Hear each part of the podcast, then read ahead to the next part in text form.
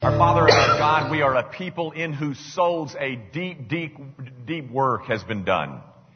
A work of your Holy Spirit to open our eyes to see our sin and our need for a Savior. And it is that soul that has laid hold of the finished and accomplished work of Jesus Christ. And for that great work of grace, oh God, we praise you. We pray that you will indeed draw us closer to yourself in these troubled times where we've had so many reminders of how little control we have over our, our world, our circumstances, remind us that there is a king, that there is one who is in control, that there is one who is good, that there is one who forgives sin, there is one who reigns in heaven and earth. And now, O oh God, to you, to the sovereign King of the universe we give. It is our delight, our joy, our privilege, and our need to do so. Use every dime for the advancement of the kingdom of Jesus Christ, in whose name we pray. Amen. Thank you. A holiday weekend, like Labor Day weekend, is probably not a very good time to launch a new series. But I did. The series was entitled, or is entitled, My King and My God. In that order. Now, you, you might, um, you might want to, you might think that that's out of order. Maybe he should have said, My God and my King. And, and maybe I'm making way too much out of this. That is the order thing. But I, I, I think it's significant for this reason. It's said a couple of times by David in Psalm 5 and Psalm 84 it's said by a king. A king calls God his king. Um, because, guys, even kings need a king. Especially kings need a king. You and I need a king. You and I who are non-kings we need a king. We've got one, you know. Oh yeah, you've got one. Jesus Christ invites people into the kingdom. The kingdom of God. And when you're a part of a kingdom, ladies and gentlemen, it implies certain things. It implies things like obedience and yieldedness and submission. Now, all of this talk about kings uh, is, is by design because the new series that I launched on Labor Day weekend is about the kingdom of God. Actually, um, let me let me mention again the thesis, the theme, the premise, the the unifying principle of the entire series is this. We are made. We are intended. We are designed to live as glad-hearted subjects of a good king to whose kingdom we belong and where our highest good and greatest joy can be found. And that can be found nowhere else. That is our highest good and greatest joy. Can be found nowhere else. Although we, um, we try awfully hard. Sin is the, the thing that moves us away from our joy. If, if you will allow me to indulge in just a bit of more review, and, and I would encourage you, if you were not here over Labor Day, get the tape or CD or whatever it is. You, you probably need to listen to this because we need to be all on the same page. So if you didn't hear episode number one, get the tape. It'll cost you three bucks. Or you can listen to it online. That's free. But you probably need to listen to it because it'll, we're gonna, I, we're trying to move as a congregation onto the same page. Well, um, what I'm saying in essence is, Christians belong to one kingdom, but we, um, we live as resident aliens of an entirely different kingdom. If I could get the, the, the, um, the kingdom to which, in, in, which we live. I need that first slide. There's the, um, the kingdom in which we, that we live. It has values and rules that are, that are, that are important. Things like uh, portfolio and career and prestige and position and fame and security and, and beauty and sex and all those things are very important in that kingdom. But we, although we live in that one, we belong to another one. Another one that is far different. It's what Augustine called the city of man, but this is the city of God. And, and the rules and the values in this one, they're vastly different. Things over here where humility and self-control and joy and wisdom and obedience and service, we live in one kingdom, but we belong to another kingdom. It's like two humanities that are growing up side by side, and, and on most occasions we can hardly tell the difference between them. And so we end up, we end up looking like this. We end up looking like this amalgamation, this strange mixture, this strange um, combination of both kingdoms such that most people couldn't tell us from the people who live in the other kingdom. We're, we're nothing more than, well, it, it appears that we're nothing more than good law-abiding citizens that have added church attendance to their schedule.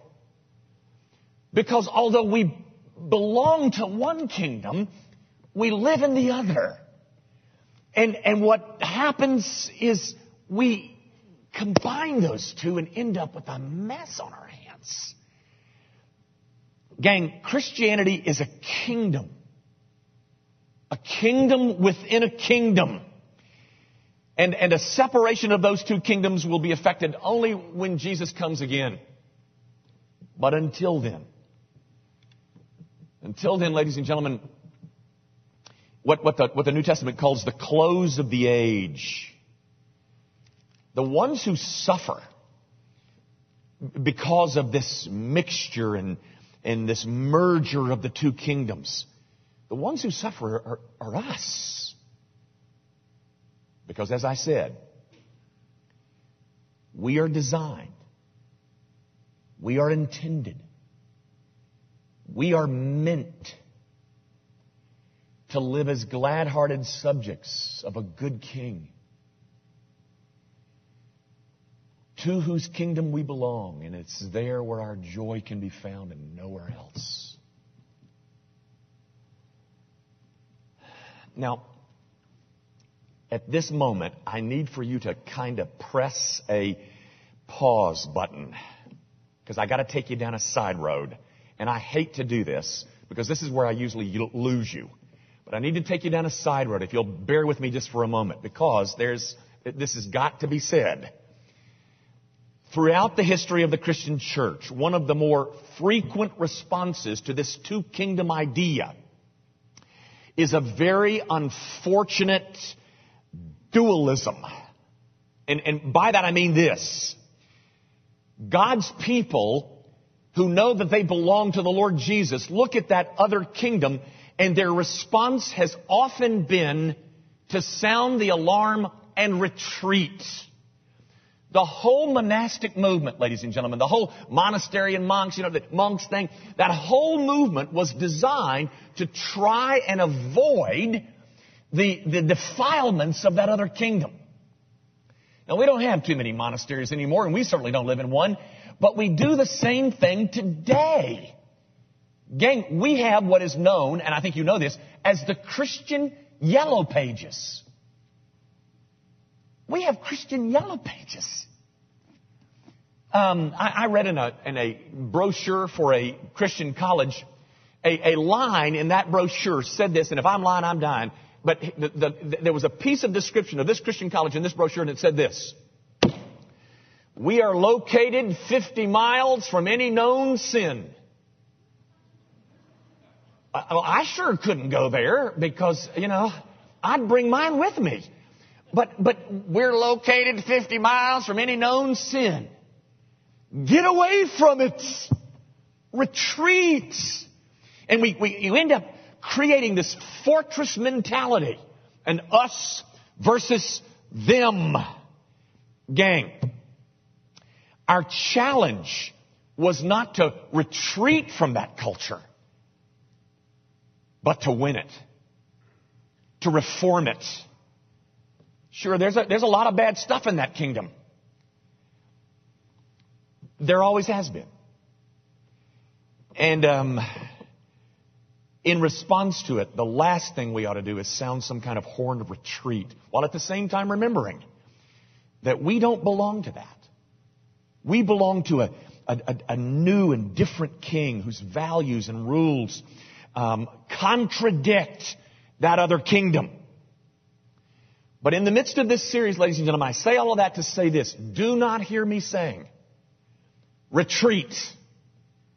Do not hear me calling you to retreat from this culture. I am not, I'm saying the very opposite of that. I am not trying to produce that Christian dualism stuff. Gang, we are against the world for the world. The goal is to reform it. The goal is to win it. Not to wall ourselves out from it. Now, that's the side road. Now, press the play button and let's go back to the, the main road of this, this series. Gang, my goal in this series is to affect your loves. The difference between the two kingdoms is the difference between loves. Augustine said that moral character is not assessed by what a man knows, by, but by what a man loves. Change a man's loves and you change men. If we can change your beauties, that is, change the way you define beauty, we can change you. And that, ladies and gentlemen, is a task that only the Holy Spirit can accomplish. You know, when you think about what I'm standing up here trying to do, it's, it's downright ludicrous.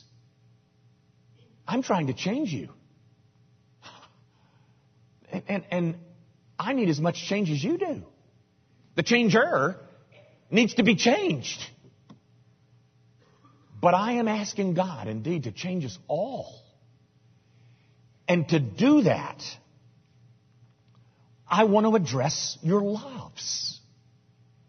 Should God the Holy Spirit see fit, we'll be changed people. Now, two weeks ago, I, I, I made this suggestion in, in an effort to change loves, in an effort to change beauties, I made this suggestion. One which I hope will be just a, among many other suggestions I'll have for you. But I made this suggestion. My suggestion was get out of the Shire. Now, if you weren't here, you don't know what I'm talking about, so let me do that real quick.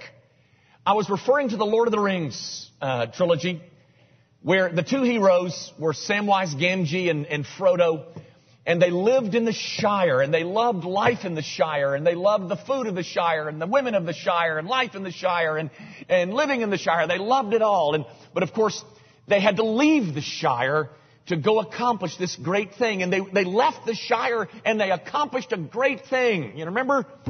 And um, when they came back to the Shire, they were different men. The Shire looked different to them, and they looked different to the Shire. And and um, once they left the Shire, life got mm, yeah more difficult indeed. But that's where they experienced deliverance after deliverance after deliverance. That's where life became meaningful and rich and exhilarating for them. Outside the Shire. I'm suggesting, ladies and gentlemen, what I'm called, what I'm calling scaffolding, that while we live life in the Shire, we build underneath us this scaffolding of routine, of, of schedule, and of the predictable, and of the safe, and of the comfortable. And it's that scaffolding that prevents us from experiencing this wild adventure of following God. Our routine has turned the unpredictable God into a, to a stale, cozy, safe, boring thing that some of us call life. And down deep, down where only you and God go, you know it's stale. And it's that staleness that, that urges us to import a little bit of excitement into our lives. And the only place we know to look, the only place we know where excitement is talked about, is over in that other kingdom. And so we, um, trying to address our own staleness, we, we find ourselves some expensive, time consuming hobby. Or we, um, we have an affair. Or we buy some new gadget. Or we, uh, we get hooked on porn. None of that because we're so terribly wicked, although we're, we're plenty wicked. But it's about all we know to do. We sense it's stale and it's about all we know to do. Is to try and borrow something from the wrong kingdom. And, and thus we insulate ourselves from joy because our, our search for joy took us to the wrong place, ladies and gentlemen. You know, I, I suggested two weeks ago that you plan right now, right now, you plan to go on a missions trip with, with Gracie Van in the next 12 months. I still say that. And that's a good step. But that's not the solution. And, and I hope you know that. I hope you know that I know that. That's not the solution. Gang, I, have been on plenty of mission trips. And maybe uh, once a year I disengage from this American culture.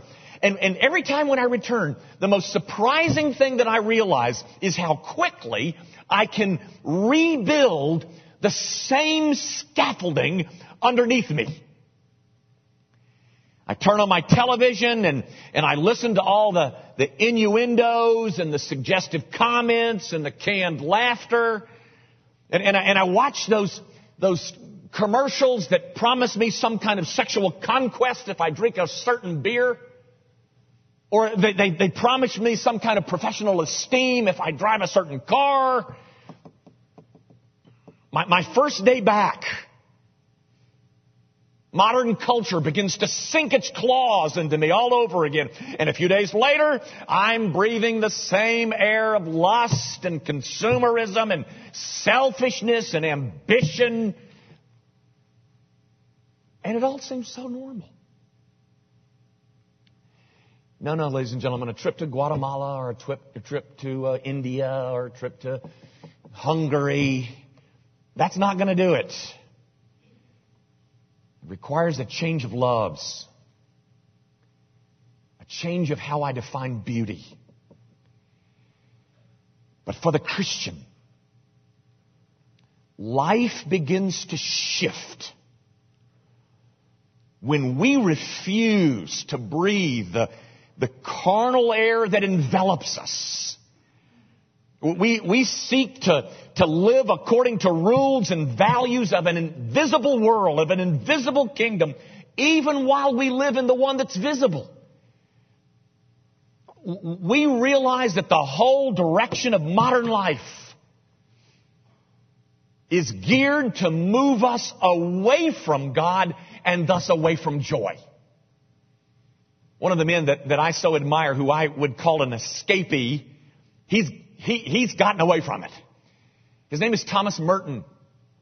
And Thomas Merton said this, everything in modern city life is calculated to keep man from entering into himself and thinking about spiritual things. Even with the best of intentions, a spiritual man finds himself exhausted and deadened and debased by the constant noise of machines and loudspeakers, the dead air and the glaring lights of offices and shops, the everlasting suggestions of advertising and propaganda. That's true, isn't it? You know, gang, consumer advertising thrives on our longing to be something different than we are. Now, some of you are sitting out there saying, is he ever going to read from the Bible to us? Yeah, right now. Get your Bibles and I want to read you a few verses out of Matthew 9 and Matthew 10.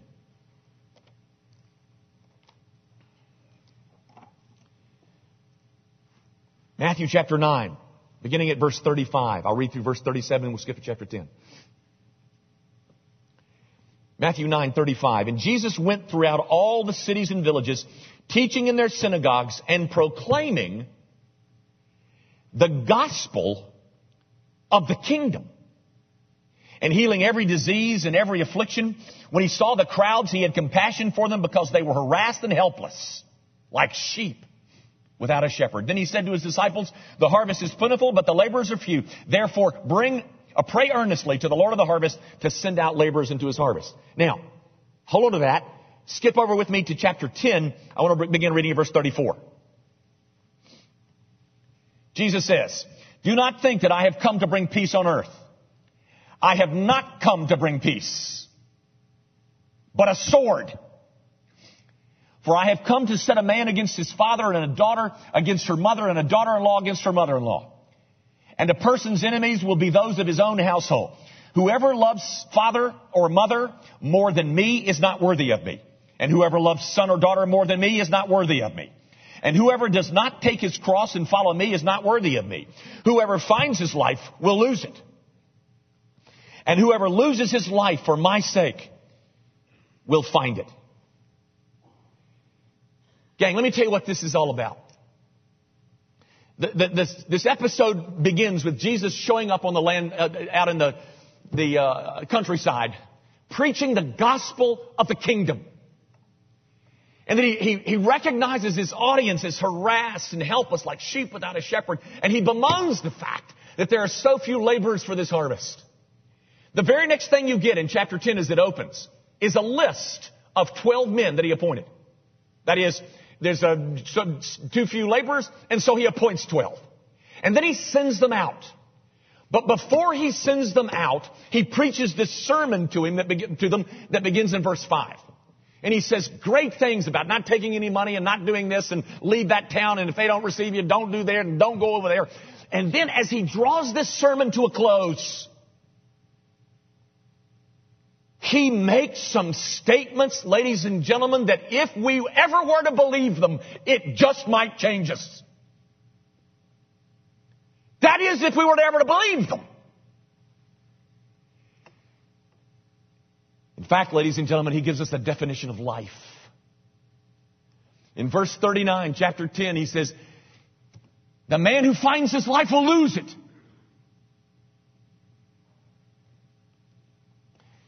But any man who loses his life for my sake,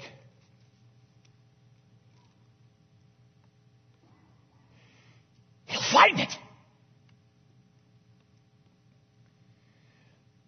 Gang,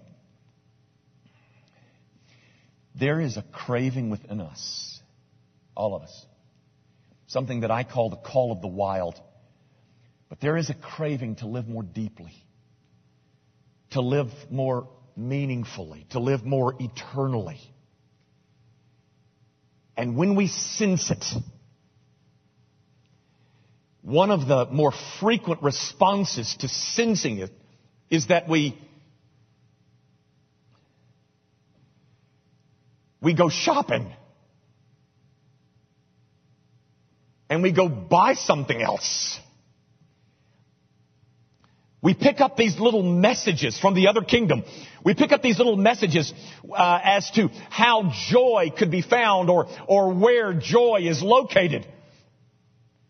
And so we go over there. Or we, um, we buy something new. And for a time, there is a spike in joy. But after a while, a short while, joy begins to wane. And we're left with the dryness all over again. We're like kids on Christmas morning who at 9 a.m. have got toys galore and they're just as excited as they can be, and by 10 o'clock that night, they're bored with that stuff. We're like a college student that bought a new CD, a new musical CD, and they listen to it for five or six times, and then they wonder, why did I buy that? Why not spend $18 on that? It's not that we move into full scale depression, but there's no buoyancy in our spirit. There's, um, there's no bounce in our step. There's no wind in our sails. It's like we're driving a car with four tires with no air in them. We're just going through motions. Because, because we crave to be more.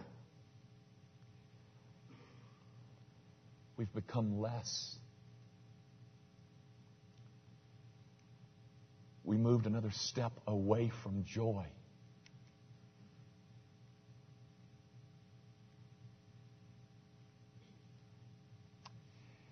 Ladies and gentlemen, listen to me, please.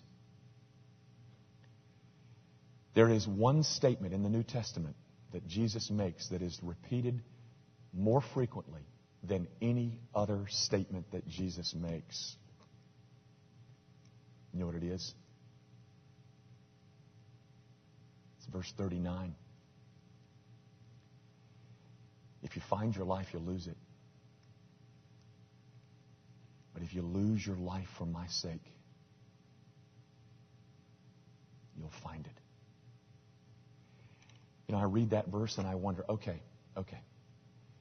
How am I supposed to lose my life? You know, I don't live in a monastery, neither do you. You know, I don't suffer very much persecution for my faith in Christ, and I don't, I don't think you do either. And here's what I've concluded, ladies and gentlemen that I can take the principle of 39, verse 39, and I can apply it in far less dramatic ways, but I can apply it. I can apply it in, in, in, in small, mundane acts of self-denial. I've concluded, gang, that, that when I choose to follow Jesus Christ in ways that are large or small, what seems to be a sacrifice actually turns into a benefit for me. I'm the one who benefits. For instance,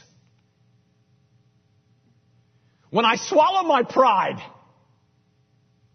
and I go apologize to someone that I've offended, I feel this flood of relief.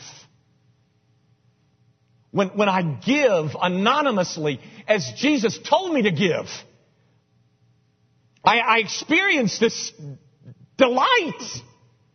I, I got to tell you this story. David Montague tells this story about him and his wife. They shop at a certain Schnucks here in town, and, it's the Schnucks over on Quince and Hickory Hill, right? That Schnucks right in there.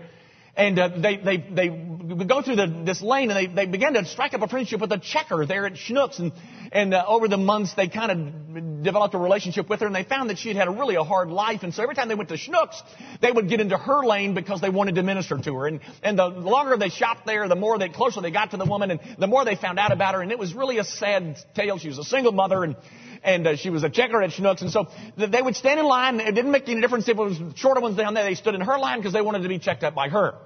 And so one day his, her wife, uh, David's wife had bought the groceries and, and had left. And as she was driving out, the girl, the checker, was driving in. And um, the, the wife, Mrs. Montague, noticed that the, the window in the car, the back, not the windshield, but the back window was out. And it was filled with cardboard and, you know, tape and all that business. And so she goes home and she says, David, we need to replace that, win- that, that window. And so they go to the store manager and they say, let me tell you what we want to do. We don't want her to know this. They just, uh, uh, what could you tell us her schedule so that we can be here and da, da, da. So they, they, they hooked it all up. So one day they're, they're, they're in the parking lot at noon and sure enough, here comes a little checker who's coming onto her shift at noon. And so they had arranged with this windshield place to come in there, this mobile windshield place, to come in there and replace the windshield, the, the back windshield, whatever that thing's called, and, and um, without her knowing it. So she gets off of the uh, work that night and she comes to her car and there's the window replaced. And uh, about a month later, they didn't want her to know who did it, but she found out, I, I guess from the store manager, I don't know. But they receive a letter from this girl, you know, thanking them and saying, you know, she's a Christian and she had prayed that God would provide the money necessary to fix that thing because she had the kids in the car and all that business. And David Montague's wife looked at him and said, Dave, we could have kept that $400 in our checking account. Or we could have spent it like that. Tell me, which gives you more satisfaction? Come on, ladies and gentlemen, answer that question for heaven's sakes. Which gives you more satisfaction? Piling up more and more money?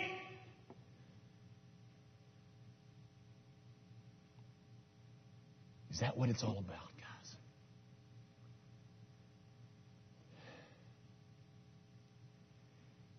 You know, when I resist temptation and I choose rather to invest in the hard work of marriage.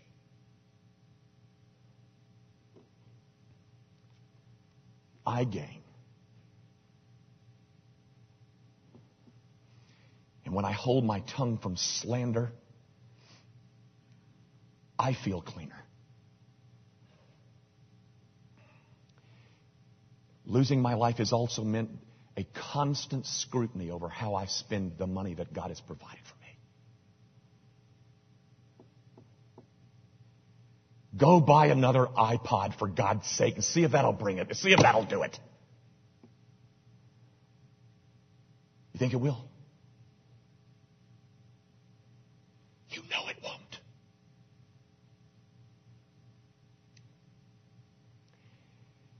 Gang, that other kingdom is constantly bombarding me with, with signals that, that are sensual and enticing. God's kingdom is quiet and invisible and, and even ephemeral. Every day, every day, the other kingdom tempts me to lust and to consume and to, to exploit and to dominate. In every act of self denial is a little bit of resistance to the other kingdom. Every act of giving and serving and denying is a little victory for the kingdom of God. Every act of denial is a little act of losing my life.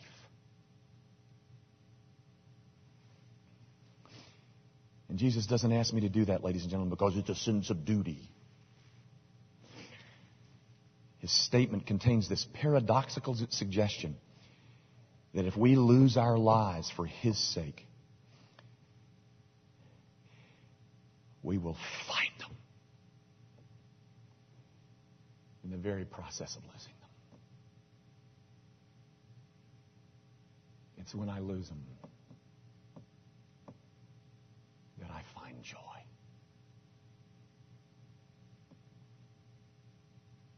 You believe that?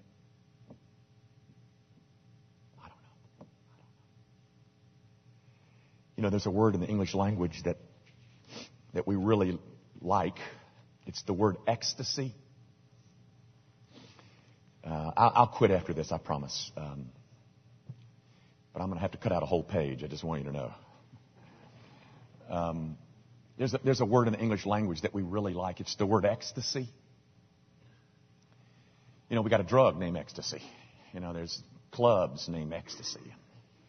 Ecstasy comes from two Greek words. It comes from a little preposition, ex, which means out of or apart from. and stasis, which means to stand. The word literally means to stand apart from.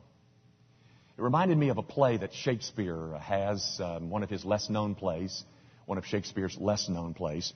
And it's called, it's entitled Measure for Measure. It's taken from a, a passage out of uh, the Sermon on the Mount.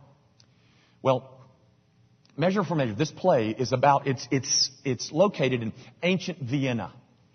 And it was a period in Vienna's history, or at least in the play it was, where there's a lot of immorality and crime and wickedness that's unfolding in the city of, of, um, of Vienna. And the, the, the, mayor of Vienna was the guy by the name of Angelo.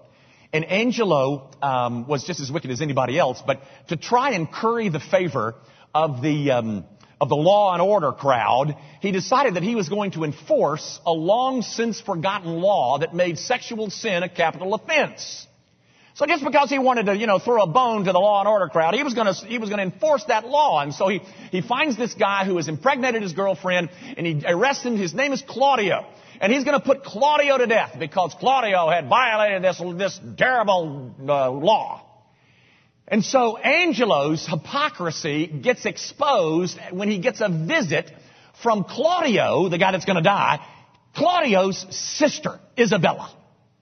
And Isabella is this young, beautiful woman who has committed herself to a convent. And so Angela, Angela, I mean, or yeah, Angelo, the uh, mayor, is smitten by her beauty and offers her this cynical deal. If you will become my secret lover, I'll commute the sentence of your brother and set him free. And so the play, much of the play, is played out with this Isabella agonizing over her principles.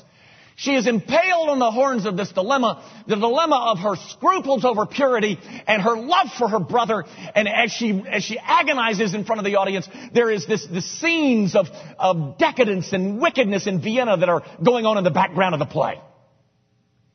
And in the end, she decides she's going to hold on to her scruples, even if it means letting her brother die. By the way, through some, a series of plot twists, the Angelo is, is murdered and, and Claudio set free. But, but the point of the play is this.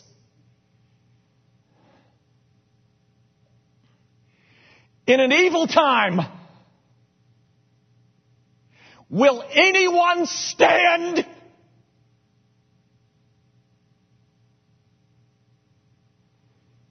In an evil day, will anyone experience ecstasy?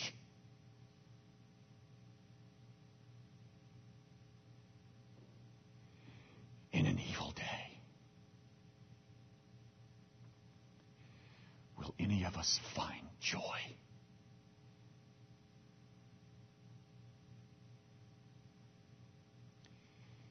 He who loses his life for my sake will find it. Do you believe that?